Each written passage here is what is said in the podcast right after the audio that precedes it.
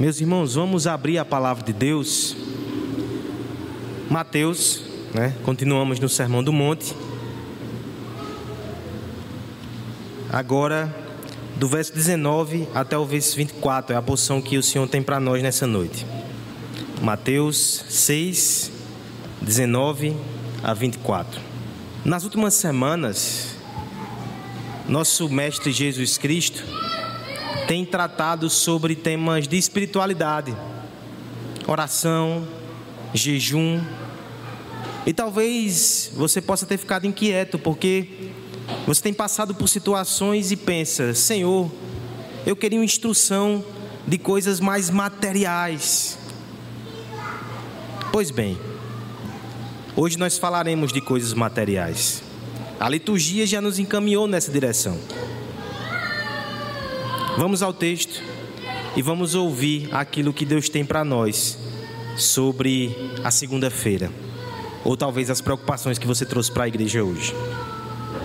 Mateus capítulo 6, a partir do verso 19, acompanhem com atenção, com fé e esperança a palavra de Deus. Não acumuleis para vós outros tesouros sobre a terra, onde a traça e a ferrugem corroem, e onde ladrões escavam e roubam.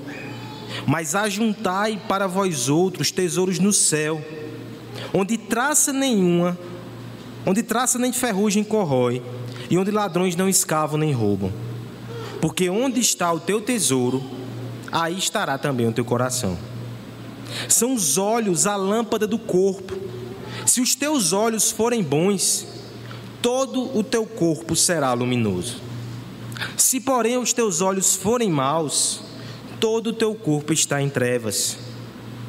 Portanto, caso a luz que em ti há sejam trevas, que grandes trevas serão. Ninguém pode servir a dois senhores, porque ou há de aborrecer-se de um e amar o outro, ou se devotará a um e desprezará o outro. Não podeis servir a Deus e as riquezas. Depois desse texto, talvez fique até difícil você responder o que eu vou perguntar agora, mas é uma pergunta retórica, não precisa levantar a mão. Quem quer ser um milionário? Mais do que uma pergunta retórica, isso é também o título de um programa ou de um quadro na ativa no Brasil hoje e apresentado por Luciano Huck. Talvez você não tenha acompanhado mas o formato é muito semelhante ao Show do Milhão. Você consegue lembrar do Show do Milhão? Estreou em 1999 e deixou bordões na nossa cultura. Por exemplo, vou pedir ajuda aos universitários. E um dia você se tornou universitário e você sabe que não pode ajudar ninguém.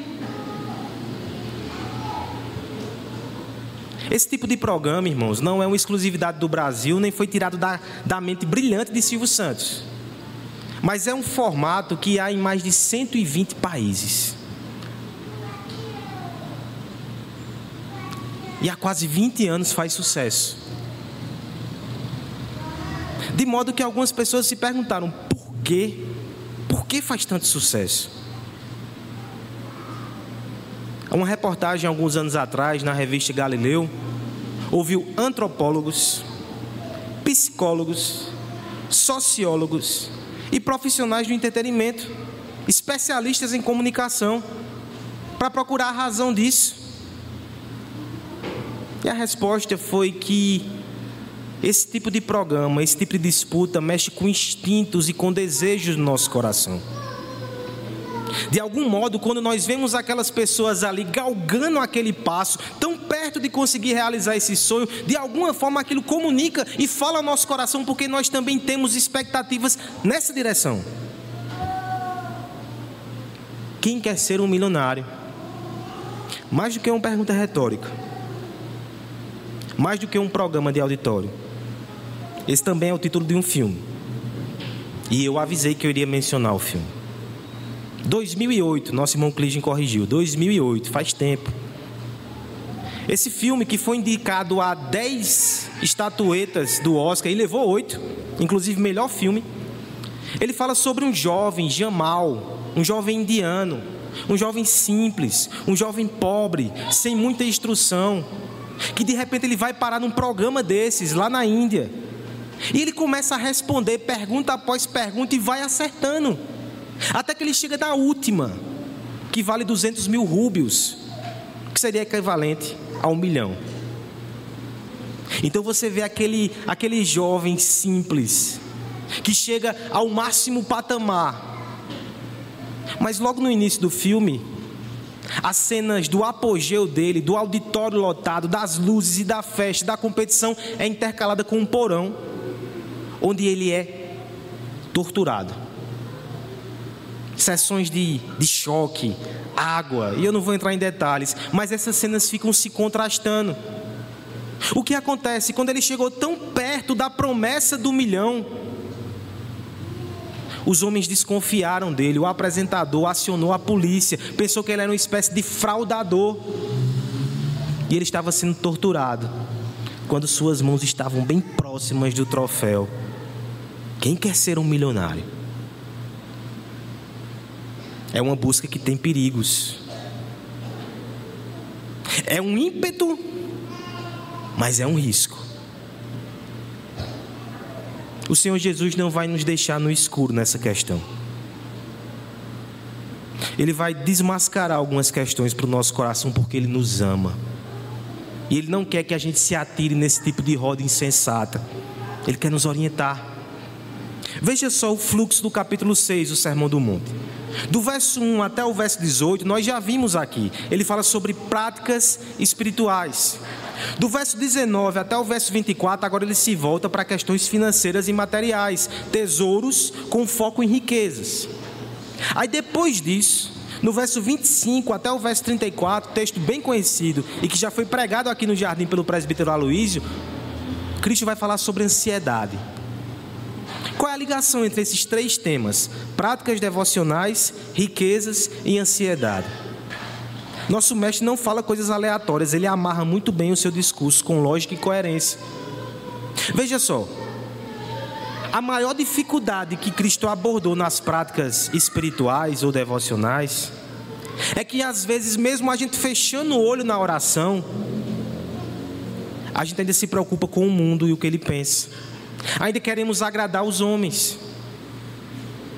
Olha como isso é sério. A pergunta é: por que eu me, eu me me coloco nessa situação de estar sempre agradando esse mundo, até mesmo quando eu estou orando, até mesmo quando eu estou fazendo coisas para Jesus, eu ainda tenho a tentação de agradar o mundo, de dar satisfação ao mundo. Por quê? Os versos 19 a 24 dão a resposta, irmãos. Porque nós ainda acreditamos nas promessas do mundo. Por isso nós ainda nos importamos com a opinião do mundo sobre nós. E sabe o que isso gera? Verso 25 ao 34, ansiedade. Então veja, para combater a ansiedade e para combater essa religião mundana, Cristo vai na raiz do problema nos versos 19 a 24, ele vai desmascarar os tesouros do mundo. Esses tesouros que depositamos tanta esperança, tanto vigor. Ele vai nos mostrar nessa noite, irmãos, que os tesouros do mundo, em primeiro lugar, dos versos 19 a 21, eles não garantem segurança. Mas ele vai nos mostrar também que os tesouros do mundo, em segundo lugar, não produzem bondade. Versos 22 e 23. E por fim, um verso final, mas muito forte.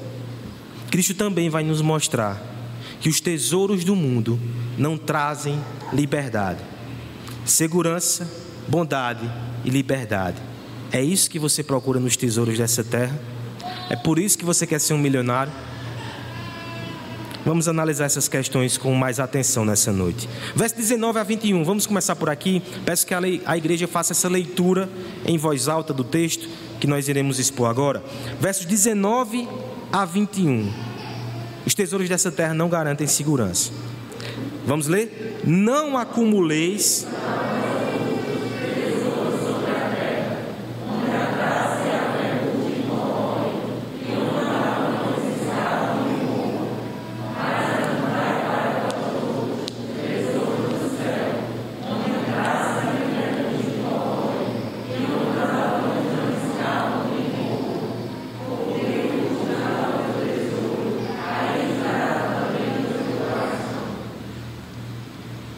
Talvez você tenha pensado assim, não disse, mas Deus viu. Pastor, milionário. Que exagero. Eu não quero tudo isso, não. O que eu quero está mais para um pezinho de meia, uma segurançazinha, uma reservazinha, me organizar melhor na vida para poder dar segurança à minha família se alguma coisa acontecer. Afinal de contas, ninguém sabe o que o amanhã nos reserva, não é verdade? Tem uma pessoa que sabe, irmãos. Deus. E Ele vai nos mostrar que essa esperança ou segurança na poupança, ela está equivocada. Veja, não estou dizendo para você não se cuidar, estou dizendo para você não confiar. Ele vai atacar a premissa central aqui dessa ideia: que as minhas reservas vão me trazer segurança. Olha como ele coloca isso logo no início, no verso 19. Ele vem logo com o imperativo: Não acumuleis para vós outros tesouros sobre a terra. Vamos dissecar essa frase, porque ela é forte. Primeiro, o verbo aqui, acumular. Ele significa então que eu não posso guardar dinheiro? O que eu recebi hoje eu tenho que gastar hoje? Diga amém, não, viu? Não é isso que o texto está dizendo, não. Não estou autorizando o seu pecado, não. Deus louva a formiga porque ela se organiza. Ela guarda no verão para o inverno. O acumular aqui tem um significado muito forte. No original grego há um jogo de palavras. Porque o verbo aqui, acumular, é o verbo tesourizo. E o substantivo é tesauros, da onde a nossa língua tira o tesouro. A tradução mais literal desse texto seria assim: Não entesoureis tesouros. O problema não é guardar dinheiro. O problema é tratar o dinheiro como tesouro da sua vida.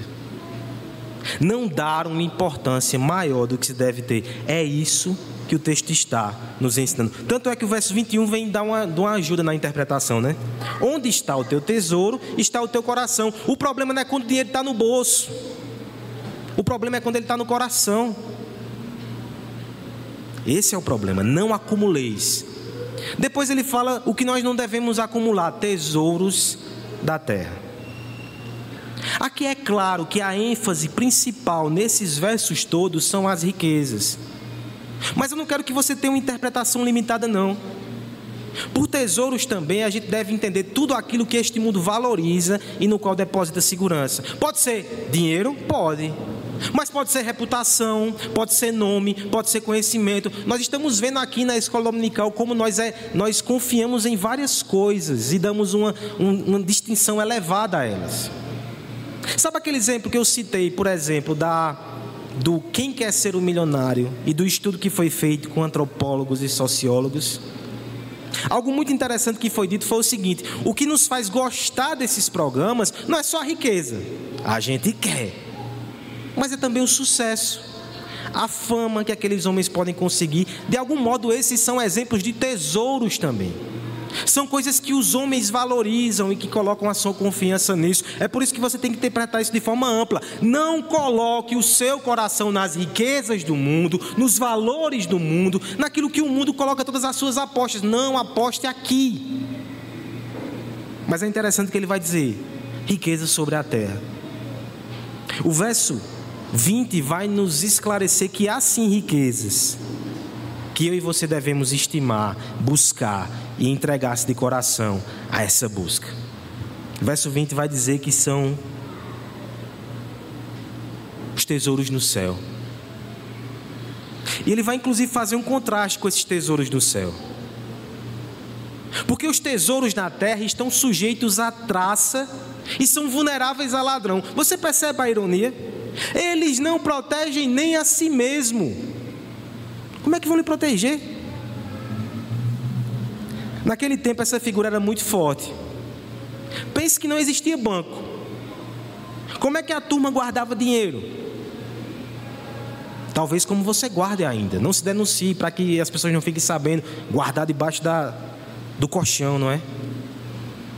É, pastor, estou guardando meus 50 reais lá debaixo do colchão. Mas o que acontecia? As paredes eram de barro os ladrões facilmente faziam buracos, entravam na casa e levavam a riqueza. Não ficava seguro. Existiam alguns que tinham umas ideias mais inteligentes, talvez, e pensavam: vou enterrar o dinheiro. Tinha gente, inclusive, que enterrava o dinheiro nos templos, porque pensava: não, na igreja ninguém vai roubar, não. Mas o que acontecia? Talvez o ladrão não alcançasse, mas a traça comia.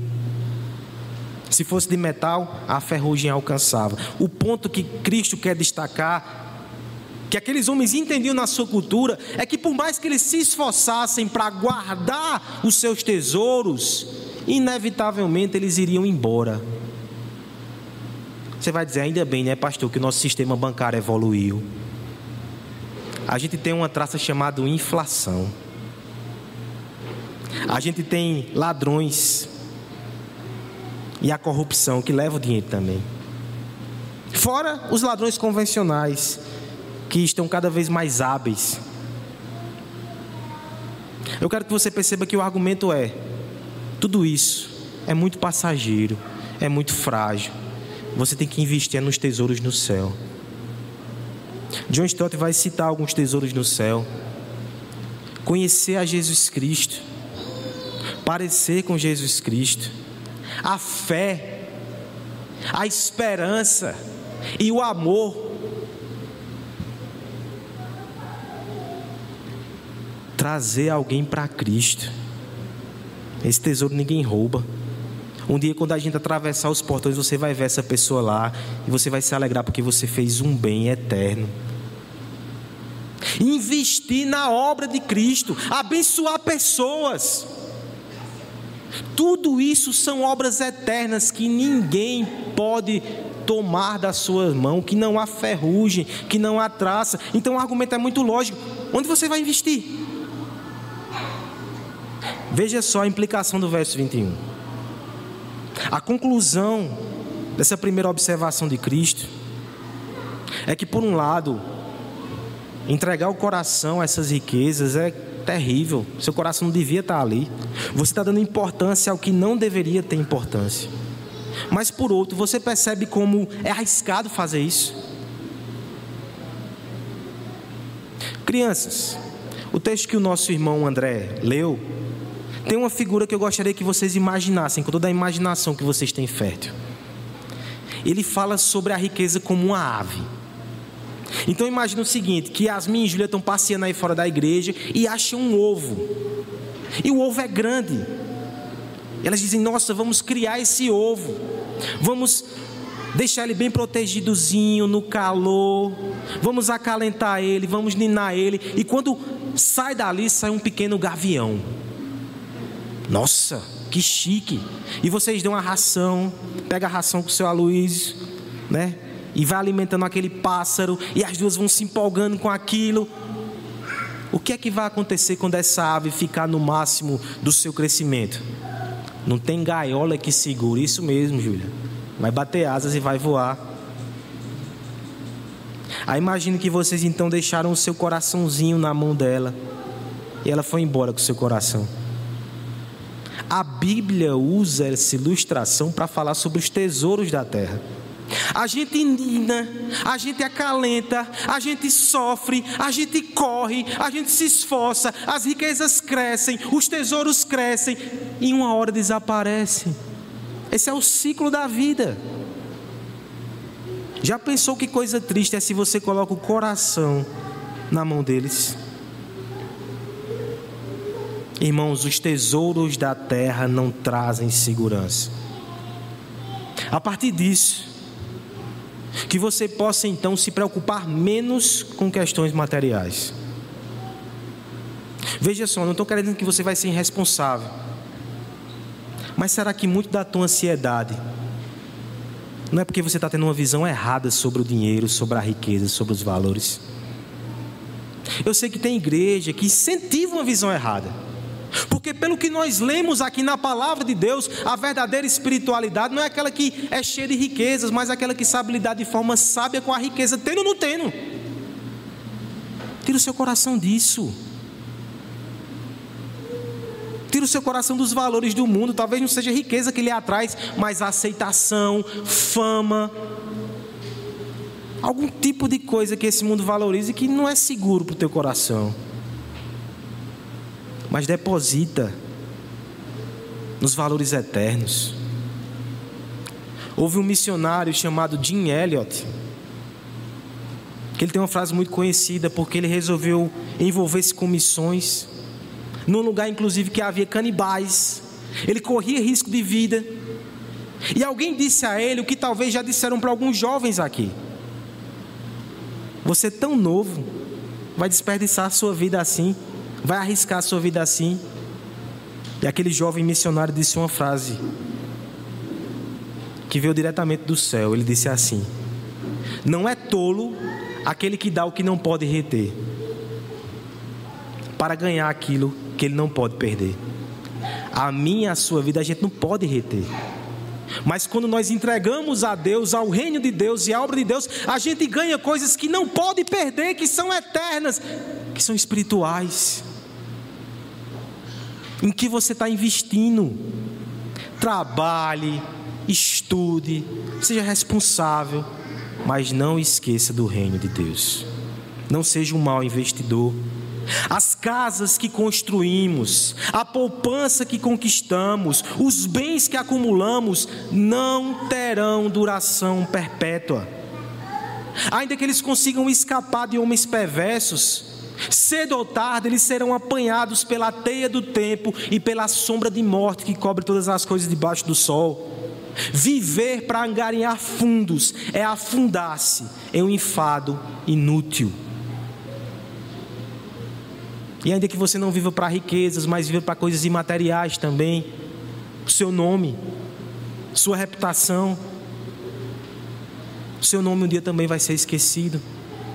Seu nome pode ser maculado de forma injusta por homens caluniosos, porque ninguém controla a reputação. Viver para o nosso renome também é cansar-se em vão. Ou seja, seja qual for o tesouro dessa terra que enche os teus olhos dinheiro, fama, reputação, conhecimento, alguma forma de prazer todos eles têm um prazo de validade muito curto. Eles nos deixarão cedo ou tarde. Nada nesse mundo merece ser o centro da vida daqueles que foram criados para a eternidade. E o Senhor está te chamando aqui para te dar esse choque de realidade, porque Ele te ama. E Ele te convida a viver pelo nome que não vai ser apagado, a viver pelas riquezas que não têm fim, a abraçar o reino de Deus como sua prioridade. Que Cristo seja o seu tesouro nessa noite, porque os daqui não trazem segurança para ninguém. Mas, segunda verdade, irmãos, os tesouros dessa terra também não produzem bondade. Vamos ler os versos 22 e 23.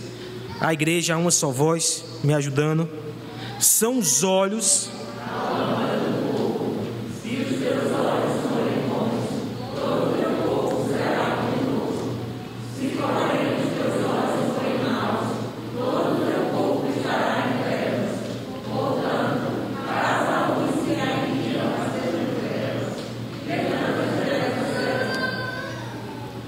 Situação hipotética.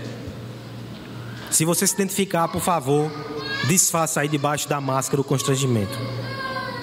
Você está vendo alguma cena na televisão que lhe comove, alguma necessidade. Ou então, por algum motivo, você foi chamado, seja aqui na igreja, ou seja aí fora, para participar de alguma ação, para ajudar quem precisa, está passando por necessidade. Você olha assim e pensa: nossa, eu estou tão apertado, estou com tão pouco não posso ajudar agora, eu vou ajudar só um pouquinho. Ah, se eu tivesse mais condição. Se eu tivesse mais condição, eu faria mais. Você percebe que há o raciocínio aqui que quanto mais eu tiver, melhor eu posso ser, o melhor eu serei. Jesus vai tocar nesse ponto aqui também. Ele vai usar primeiro uma figura, que está no verso 22. Os olhos são a lâmpada do corpo. A ideia é o seguinte: nós estamos no mundo de trevas. Nesse mundo só há confusão. E a gente não sabe direito o que fazer. Mas aquilo que vem de dentro, aquilo que acreditamos, é como um farol que ilumina a estrada. É luz. A ideia aqui é o seguinte: se nós cremos em coisas certas, corretas e boas. Mesmo que o mundo ao nosso redor seja confuso e seja mal, eu vou tomar atitudes certas, corretas e boas. Aquilo que eu acredito é aquilo que eu vivo. Aí você vai dizer, mas pastor, tem hipocrisia, não tem, tem inconsistência. Na verdade, é porque às vezes a gente diz que acredita numa coisa, mas não acredita de verdade. Mas a palavra diz: se você acredita de verdade, você vai viver assim. Os olhos são a lâmpada do corpo. Aí veja a situação que ele coloca aqui. Se os olhos forem bons, se os valores, se os princípios, se aquilo que eu vejo for bom, as minhas atitudes, minhas ações vão seguir nessa direção. Ao mesmo tempo, se os olhos são maus, olha como ele vai colocar essa situação aqui no final do verso 23. Aí fora é só escuridão. Mas se aqui dentro for só escuridão também, em outras palavras, dizer que breu, não vai sair nada de bom. Qual é a conexão dessa ilustração com o tema? Porque talvez você possa pensar que ele saiu do assunto, não saiu não. Olhos bons e olhos maus. Em uma tradição mais, tradução mais literal, pode ser olho generoso ou olho mesquinho ainda tem a ver com tesouros, ainda tem a ver com ganância, ainda tem a ver com riqueza. Agora perceba a lição que Deus está dando aqui para nós. Se o seu olho está cheio de cobiça, por mais que com sua boca você diga, quando eu conseguir eu vou fazer coisas boas, você não vai porque isso vai mexer com a tua motivação, com o teu caráter, com a tua consciência. E olha, isso aqui não é tentação para o rico, não, é para a tentação de quem não tem e vive buscando. É só trevas, irmãos. Se você só pensa em riqueza, só pensa em dinheiro, só reclama porque não tem, só deseja ter, só deseja ter, vai dormir e acorda pensando nisso. No fim, o que o texto está dizendo é que você está só alimentando trevas, você vai ficar na escuridão. você vai acabar tomando maus caminhos. O seu coração vai sendo corrompido e suas atitudes vão seguir nessa mesma direção.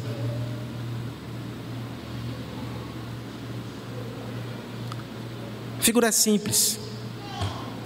Imagina que Júlia e Yasmin elas recebem a seguinte promessa: se elas se comportarem a semana toda, elas poderão receber o seu celular no fim de semana poderão voltar a jogar, voltar a brincar. Não sei se é baseado em fatos reais. Ao que acontece, elas se comportam bem direitinho. E quem olha de fora diz: está tudo bem. Mas de repente, quando finalmente o precioso chega nas mãos, elas mergulham ali e esquecem tudo. Os olhos estão olhando para ali e não olham para nada mais ao redor. Eu sei que do ponto de vista externo, talvez você conheça pessoas que, porque tinham um objetivo financeiro, crescer na vida, atingir alguma meta, abandonaram vícios, melhoraram externamente, mas o que Deus está ensinando é que no coração não mudou nada. No coração não adiantou. Na última EBD de dezembro, não sei se os irmãos lembram, mas eu mencionei um caso de um homem chamado Walter que ele faz hoje parte da igreja do pastor Mark Dever, lá nos Estados Unidos. E que ele era viciado em metafetamina, Breaking Bad. Mas ele substituiu esse vício por correr em maratonas. Corria todo dia, ganhou prêmios e ficou famoso, foi capa de jornal. Mas um dia ele foi abordado por um irmão que o evangelizou na parada do trem ele reconheceu naquele dia que o vazio continuava do mesmo jeito. Ele só substituiu um comportamento destrutivo por outro mais aceitável, a busca por sucesso, por tesouro nessa terra. Mas o seu coração continuava em trevas. Sabe quem falou sobre isso também? C.S. Lewis. Um livro que eu já mencionei aqui outras vezes, que ele faz uma alegoria de um diabo mais experiente, ensinando o diabinho a como afastar as pessoas de Deus. Se você quer dar um, um, livro aos seus filhos, dê a crônica de Nárnia. Esse não. Você não precisa ensinar seu filho sobre técnicas de um diabinho, né? Mas é muito interessante. Ele vai ensinar o diabinho, por exemplo, que ele pode estimular o orgulho no coração daquelas pessoas que ele está assediando, e elas vão deixar vícios, vão ser mais corajosas, mas no final estão fazendo isso por orgulho, e vai dizer que o diabo gargalha, porque é como se ele trocasse um espirro por um câncer. Porque o orgulho, por ser um pecado socialmente aceitável, ninguém vê, ninguém enxerga, mas destrói a alma. Porque eu estou falando de coisas tão duras e de coisas tão firmes. Pare com a ilusão de que você vai ser melhor e vai fazer mais coisa se você tiver mais tesouro na terra. Faça agora. Não alimente no seu coração cobiça, ganância. Porque veja, talvez seja muito fácil você perceber na vida dos outros, pessoas que tomaram decisão só com base em valores materiais, estragaram família, estragaram sua vida. Talvez você enxergue isso muito fácil na vida de outros. Mas será que você não está ficando cego passo a passo? Tomando decisões somente por dinheiro? Tomando decisões somente por ser aceito nesse mundo? Será que você não está cada vez mais ficando cego e não está percebendo? Deus está te trazendo aqui para te chacoalhar. O que é que move as suas decisões? O que é que está na sua visão? Para onde você tem olhado? O que você tem guardado no coração? O nosso olho muitas vezes é seduzido pelas luzes incandescentes da cidade dos homens. E aí a gente vai perdendo a capacidade de discernir as coisas. Cada vez mais a nossa visão vai ficando turva, a estrada vai ficando fosca. E de repente a gente perde qualquer critério. A gente só vê o tombo. Mas o caminho é esse. Mas há uma alternativa, irmãos. O olhar que foi liberto pela graça de Deus, ele percebe as cores incomparáveis de Jesus Cristo e tem todo o seu encantamento arrastado nessa direção. Os sentidos são curados pela beleza educadora de Jesus. A serenidade do céu invade os portões da alma e a sabedoria assume o leme da nossa embarcação. Olhe mais para Jesus do que para as riquezas. A Bíblia é chamada de lâmpada para os pés e luz para os nossos caminhos. Alimente-se da palavra e a luz vai voltar para a sua vida. Você vai tomar decisões melhores, você vai escolher caminhos melhores. Não alimente a cobiça, alimente a fé. Esse é o discipulado do cristão. Os tesouros dessa terra não trazem segurança. Os tesouros dessa terra não produzem bondade. Os tesouros dessa terra também não garantem liberdade. Vamos ler todos juntos o verso 24? Agora preste atenção que é bem ligeiro. Se você piscar, você perdeu. Vamos todos? Ninguém pode servir a dois senhores.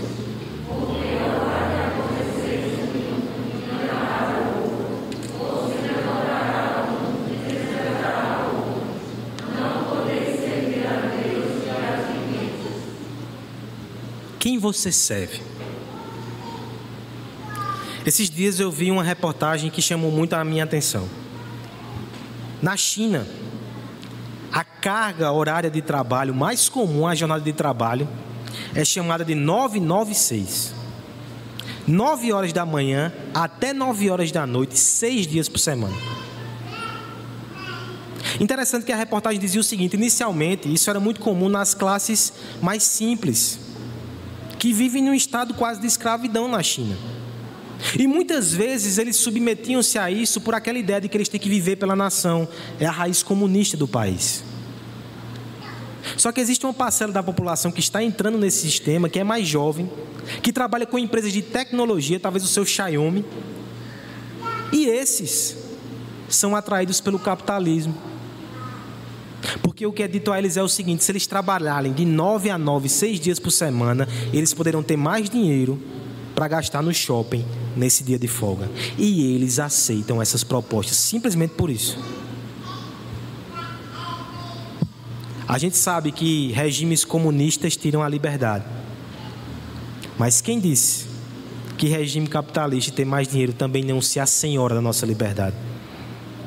texto está falando sobre isso aqui. Ele vai usar uma imagem forte, a mais forte de todas até agora, para terminar. Ninguém pode servir a dois senhores.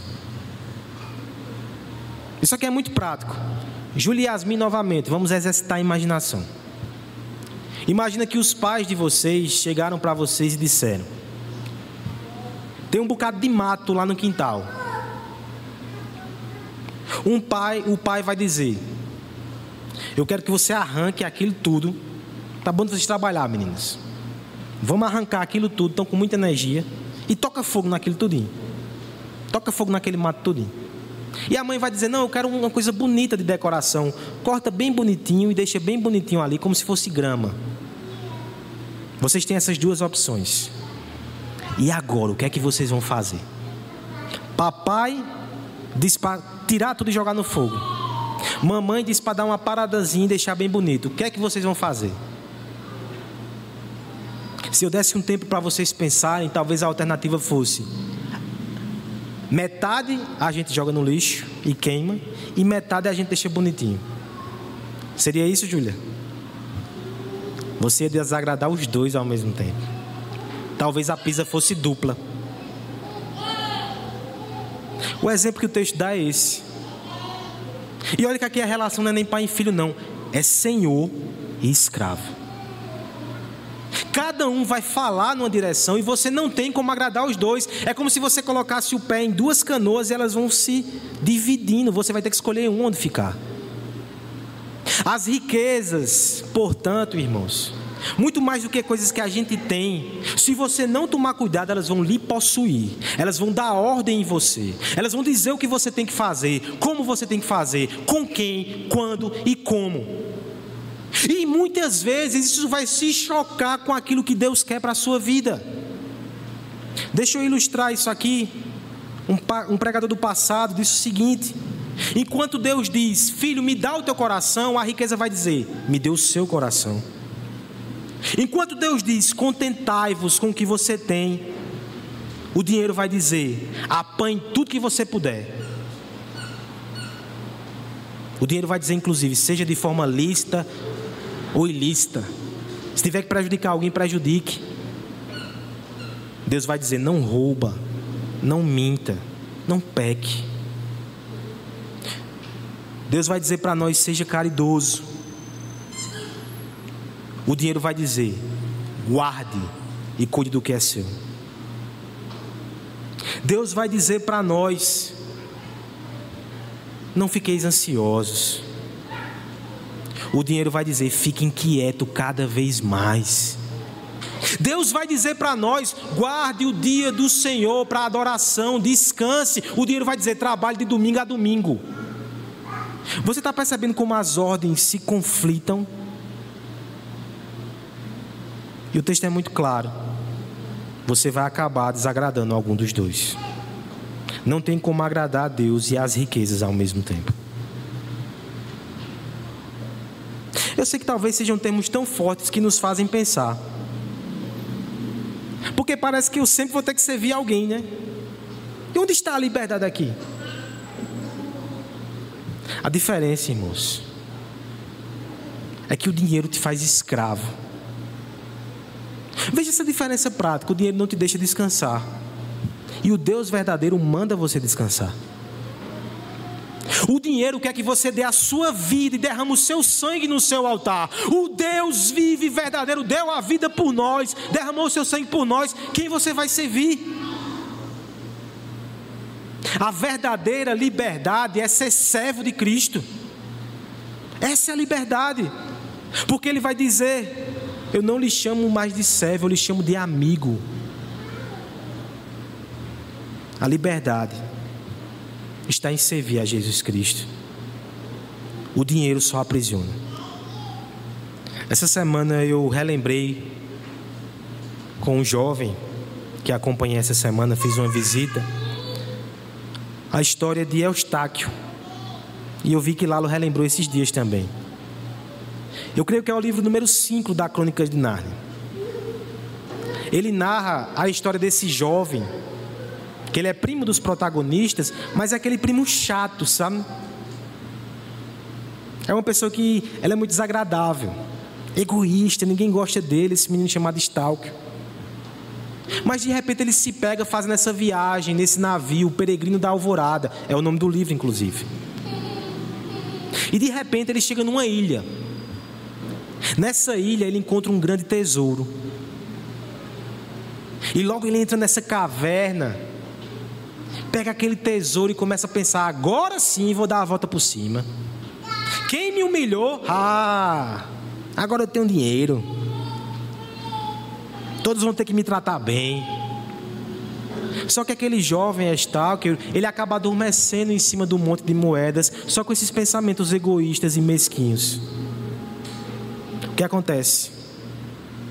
Quando ele acorda, ele se torna o dragão que toma conta daquela riqueza. E logo ele percebe que ele não consegue voltar a ser um menino. E ele percebe que o navio, o peregrino da alvorada está indo embora. Ele vai ficar aprisionado ali com aquele dinheiro para sempre naquela caverna. Ele fica desesperado, ele tenta arrancar as peles, mas cada vez que ela arranca uma camada, mais pele, ele não consegue, ele se desespera, ele clama por ajuda. É nesse momento que Aslan entra em cena. E Aslan diz: Eu posso lhe ajudar. Mas você vai sentir dor. As patas do leão começam a arrancar camada por camada de pele. E o jovem Estalco vai dizer que ele nunca sentiu tanta dor na vida dele, parecia que ele ia morrer. Mas de repente ele começa a perceber que uma camada cada vez mais escura de pele vai caindo no chão. E depois o leão pega ele e joga ele na água e o seu corpo arde e ele chora. Mas finalmente, quando ele sai daquele processo, ele voltou a ser uma criança. Ele está livre. Você percebe como essa ilustração é forte? O dinheiro promete tanta coisa a você, mas ele só vai te dar escravidão. Jesus promete inclusive aflição e dor. As garras do leão vão te machucar, mas ele vai te libertar. Ele vai tirar a camada de pecado que te sufoca e te aprisiona. Ele vai te transformar de novo em alguém que você vai olhar no espelho e vai reconhecer. Talvez o pecado está te desfigurando. Que você entenda que Jesus te chamou aqui para mudar de rumo a tua vida hoje. Que Ele seja o teu Senhor. Que você deposite a sua esperança nele. Creia nas suas promessas e não nas promessas do mundo. As promessas desse mundo enchem os olhos, tentam os nossos ouvidos, mas escute: o fim é destrutivo. O mundo te promete, promete prazer, mas vai te entregar frustração. Ele promete liberdade, mas traz escravidão. Ele promete seus desejos saciados e seu coração tranquilo. Ele só vai trazer trevas e condenação. Eu sei que as promessas de Deus nem sempre parecem atrativas. Por isso que tem até a igreja que mente. Mas eu não vou mentir nessa noite, não. As promessas de Deus, muitas vezes, junto com a fé, promete provação e privação. Mas os benefícios, eles são garantidos pela palavra daquele que não mente. Mesmo que o sofrimento seja uma parte do seu quinhão aqui, eu te garanto, irmão, que no fim a alegria vai triunfar. Mesmo que a perseguição venha a reboque, eu te garanto que Deus vai te aceitar na sua família, isso compensa tudo. Mesmo que a tristeza nos assalte e nos toque, por fim, ela vai ser golpeada e aniquilada pelo Cristo ressurreto. Abandone a idolatria da riqueza e dos tesouros desse mundo. Volte-se para Jesus Cristo hoje. Os tesouros dessa terra, eles não garantem segurança. Eles não produzem bondade. Eles não trazem liberdade. Por que então nós continuamos querendo ser milionários. Aliás, como é que alguém pode se tornar milionário nesse mundo?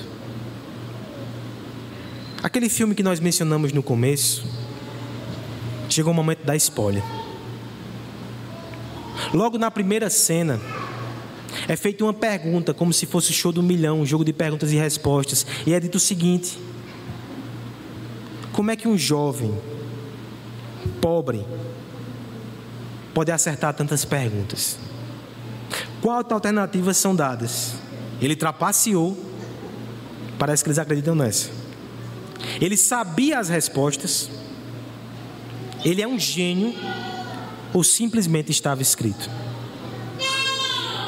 Ao longo do filme, nós vamos ver o interrogatório daquele jovem, e ele vai contar como ele sabia de cada uma das perguntas, reprisando a sua história e a sua bibliografia. Tem momentos engraçados, tem momentos tristes, como a morte da sua mãe, como o momento que ele foi coaptado por um grupo de homens que se aproveitavam de crianças para mendigar nas ruas, ele se tornou órfão. Mas em cada uma daquelas situações, ele descobriu a resposta que o levou ao milhão. A conclusão do filme é: estava escrito. E de fato, a nossa vida, toda ela está escrita. Salmo 39 diz isso, Salmo 139.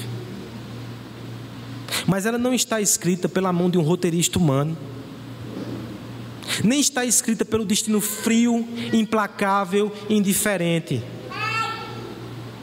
Ela está escrita pelo nosso Pai que está nos céus. É por isso que o texto seguinte vai falar sobre ansiedade. Confie em Deus. O que você tiver que ter, Ele vai lhe dar. Ele está construindo a sua história passo a passo. Você não precisa encher o seu coração de ganância. Você não precisa ficar ansioso. Você não precisa se corromper. Até porque o maior tesouro já foi dado a você. Todos que estão aqui dos mais simples ao que tem melhor condição financeira, se você tem Cristo, você já é um milionário em graça, tesouro que não pode ser corrompido. Deus nos deu o seu tesouro mais precioso que é Jesus Cristo, aquele que se fez pobre para que fôssemos ricos.